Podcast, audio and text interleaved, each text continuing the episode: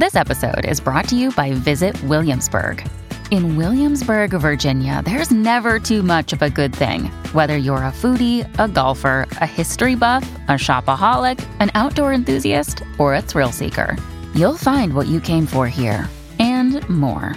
So ask yourself, what is it you want? Discover Williamsburg and plan your trip at visitwilliamsburg.com.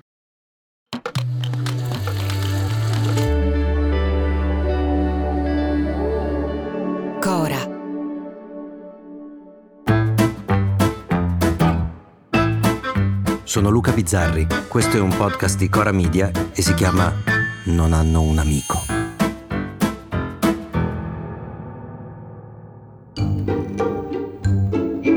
Sono giorni, anzi settimane, che la terra trema a Pozzuoli, in quella meravigliosa parte d'Italia che si chiama Campi Flegrei.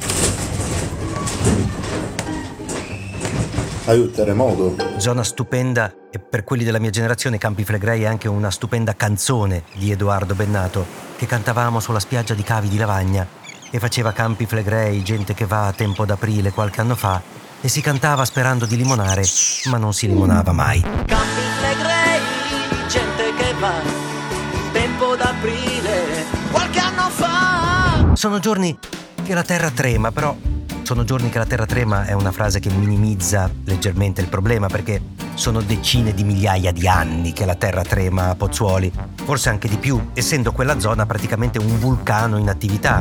Quindi anche in questo caso, come in molti altri, sentire parlare di emergenza fa un po' ridere i polli e i polli saremo noi. Ma quale emergenza? La terra tremava mentre filosofeggiavano allegri ai tempi della Grecia campana, per dirla all'Acrosio, studioso di filosofia ellenica. Ha tremato sempre. Tra il 1982 e il 1985 ci sono stati 16.000 terremoti. Praticamente in mille giorni. Sono tantini per passare inosservati. Ma attenzione, perché pochissimi giorni fa il governo ha fatto il decreto urgente. Il governo ha appena approvato un decreto legge finalizzato ad adottare misure di prevenzione nell'area dei campi flegrei. Urgente! E cosa c'è scritto nel decreto urgente? C'è uno studio di microzonazione sismica. Che sa il diavolo cosa vuol dire, però mi pare una cosa intelligente da fare. Poi però c'è un'analisi della vulnerabilità sismica dell'edilizia privata e un'analisi della vulnerabilità sismica dell'edilizia pubblica. Ruota essenzialmente attorno a cinque iniziative. Un piano per l'analisi della vulnerabilità. Ma in che senso? Cioè, dopo qualche migliaio di anni e qualche centinaia di migliaia di terremoti, un'analisi della vulnerabilità degli edifici non c'è? A nessuno è mai venuto di pensare, cazzo, qui sbatte una volta alla settimana, diamo un po' un'occhiata ai palazzi, tipo quella scuola lì.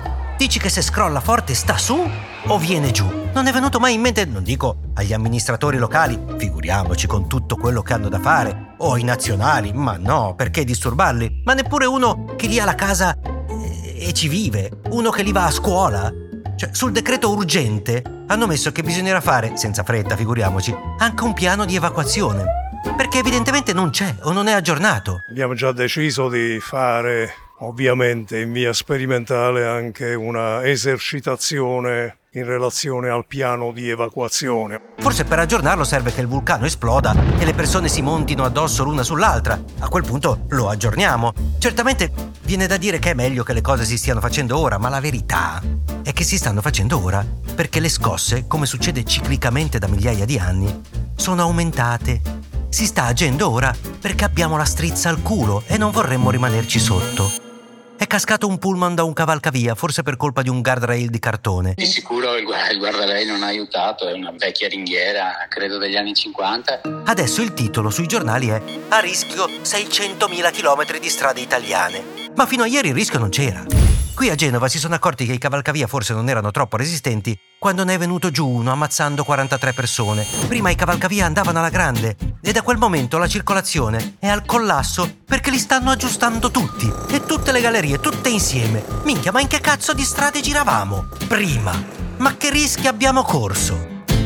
Basta farci caso e nessuna di quelle che noi chiamiamo emergenze è davvero un'emergenza, ma semplicemente è un problema che abbiamo accantonato, sottovalutato, evitato, rimandato, fino a trovarci il merdone tra le mani e a quel punto frignare per come gira male il mondo. Fenomeno plurisecolare, lo ricordo. C'è una frase di quelle che girano su internet che ho scoperto avere anche un autore. Si chiama Misha Sapego. Non lo so.